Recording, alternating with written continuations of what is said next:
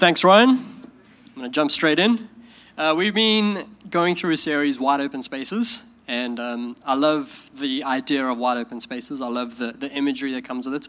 Makes you think of freedom, makes you think of, um, you know, that limitlessness of God. Uh, he opens up these amazing wide open spaces for us to walk into. But there's things that can hold us back from walking into those wide open spaces, right? And we need to learn how to be, be victorious over those things. So, what I'm talking on is what does it look like to live as a victor, not a victim? Um, yeah. So, in Romans 8, uh, actually, the whole of Romans 8 is incredible, I encourage you to read it. I'm going to read from uh, chapter 8 and verse 37. Yet, even in the midst of all these things, you should read what happened before that. We triumph over them all, for God has made us to be more than conquerors. This is a, this is a, a scripture that I absolutely love, probably my favorites in the Bible. When you're feeling down, when you're feeling like you can't do it, I would encourage you go read this. More than conquerors, and his demonstrated love is our glorious victory over everything. So now I live with the confidence that there is nothing in the universe with the power to separate us from God's love. I'm convinced that His love will triumph over death, life's troubles, fallen angels, or dark rulers in the heavens. There is nothing in our present or future circumstances that can weaken His love. There is no power above us or beneath us, no power that could ever be found in the universe that can distance us from God's passionate love, which is lavished upon us through our Lord Jesus, the Anointed One. You know, this is incredible. I think a lot of us and, and this is how I used to approach it as well. A lot of us think of our lives as some sort of journey to a destination, this destination of victory. I need to do X, Y, Z. I need to walk on this sort of path. I need to change these things about myself in order to attain this victory or in order to have triumph over the certain situation. And it's completely the wrong way around. I love Jesus and his upside down kingdom. He gives us this victory. He is our victory. We stand on that victory. And Dan uh, shared a little while ago about the war, um, the, uh, World War II, and how uh, World War II was over, but there were still these battles. So the war was over, and it's the same for us. The war is over. We just now need to apply that victory into our lives, apply that victory, and walk into the victory that God has purchased for us through Jesus. When um, we fell in the garden, what happened was we took the authority that God had given us and we gave it away. We gave away that authority. And Jesus has come so that we can now live back in that authority. Um, yeah. We have been given back what we lost in the garden. It's amazing. So I don't know what you're facing. I don't know what you're going through. I don't know what is holding you back from walking into wide open spaces. But one thing that I do know is that it's smaller than Jesus when we face hardship, whether it's something small or something big, we have a choice to either allow ourselves to become victims or to stand on the promises God has spoken to us, the promise that we are more than conquerors. I want to look at how a victim approaches hardships and trials versus how a victor or a conqueror approaches those same trials. So, number one, a victim withdraws. A victim says, I have been wronged, therefore I want to escape this situation. We've all been here. Something happens, we don't want to be there anymore, and so we walk away from it. And the sad thing about that is this can happen sometimes in community, it can happen in families, it can happen in, in certain environments where you actually should be staying and working through these things, but you walk away from them out of fear. You say, No, no, no, I can't do this anymore, I can't be in this area, and so you withdraw. But a victor moves forward A victor says, I will not allow this to hold me back. I am a child of the Most High. I have the power and presence of the Creator living inside of me. I am more than a conqueror.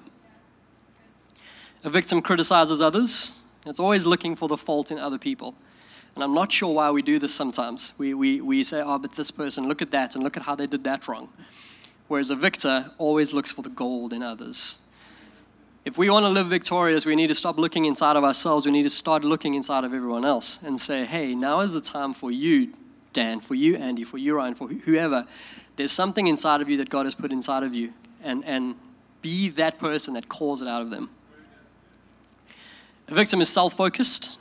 We often think, how does this affect me? I'm not going to do that because it affects me negatively. Whereas a victor is outward focus and always thinks, how does this affect someone else. Not how does this affect me, how is this affecting the people around me? What am I doing that's having a positive impact on other people?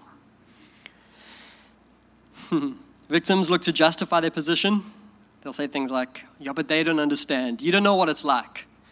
Um, victors look to grow. And they say things like, How can I change to move forward? What can I do now to actually start moving forward into these wide open spaces?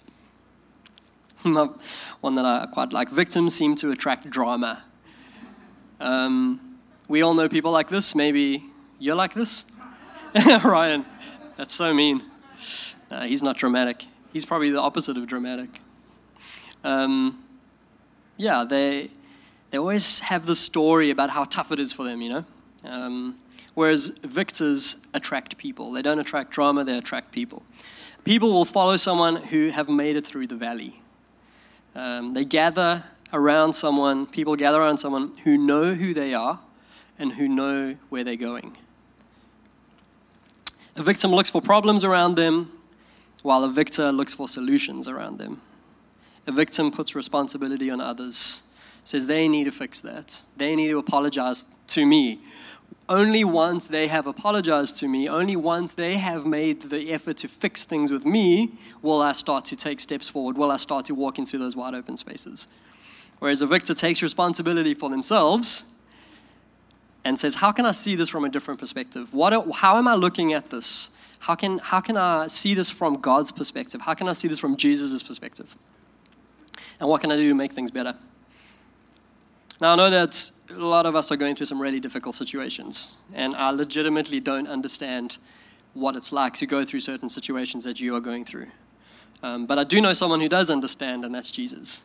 He is called us to stand on Him. He has called us to put Him as our foundation. He has called us to walk with Him. He knows you. He loves you. He cares about you, and He wants to walk this journey with you. He wants to raise you up and show you that you are more than a conqueror because of what He did for you. So I want to close by teaching you a little, um, little four point prayer technique. This has helped me immensely over the last few years when I've gone through some tough times. This is kind of a little thing that just helps me so much. So, what you do when you're praying, picture Jesus standing in front of you, right? So, our imaginations are God given tools. We are given an imagination for a purpose. God uses the, our imaginations to speak to us. This is how He speaks to us through our imagination. He can speak to us in other ways, but primarily is through our imagination and the Word. Um, so, step one picture Jesus standing in front of you and identify the issue. This is actually an easy one. Most of us do this already when we pray, Oh God, will you help me in this job situation? Will you change my boss's attitudes towards me? Will you give me a job? Will you heal this thing? We are quite good at identifying the issue. But step two, identifying the feeling. Now, the reason this is important, why it's important to identify the feeling, is because God does care about our situations. He does care about that stuff, but He cares more about us. He cares more about what's going on the inside, what's going on on the inside. And so identifying the feeling actually allows God inside of ourselves and allows Jesus inside of us. So what you can do is you can say like, you know, God, I'm really struggling with this situation, this work situation, and it's making me feel anxious or maybe helpless. Identifying that feeling is very important because the next step is giving it to Jesus. So you say, Jesus, I give you this feeling of helplessness. I give you this anxiety. I give it to you. And what you do, using your imagination, or at least what I do, I hold a little box and I put the feeling inside the box in my mind and I hand it to Jesus and then I let go and step back. And it's in that process of giving it to Jesus that you say, I am now not responsible for con- the control of this thing. I'm not responsible for sorting this thing out. Jesus is. And He died for this thing. This is what He's died for, to partner with us. And then the last thing is to receive from Jesus. So you say to him, Okay, Jesus, I've given you this feeling. I've given you this feeling of helplessness, of anxiety, of whatever it might be. What do you have in return for me? And it's incredible. Um, I'm part of a prayer ministry here at City Lights. Um, Ryan's part of it as well as a few, few guys who've, who've assisted over the years. And this is a tool that we use in the prayer ministry. And the amount of times people have been completely blown away by what Jesus gives them back it's incredible. Um, and often it'll be the thing that we need the most. I'm feeling helpless. Jesus, what do you have in return for me? And Jesus says, I give you courage. I give you strength. I give you wholeness. These kinds of things, what, you know, these are the things that Jesus speaks over us. In Galatians 5, it says, is it, it is for freedom that Christ has set us free. Stand firm then, and do not let yourselves be burdened again by a yoke of slavery. So that's my, that's my encouragement to you guys. Live in freedom. Live in that freedom. Take these little tools and apply them to your life. Pray to Jesus and ask Him, What is it that you have for me? What do I need, Jesus, to help me get through this season? And don't be a victim, but be a victor. Thanks.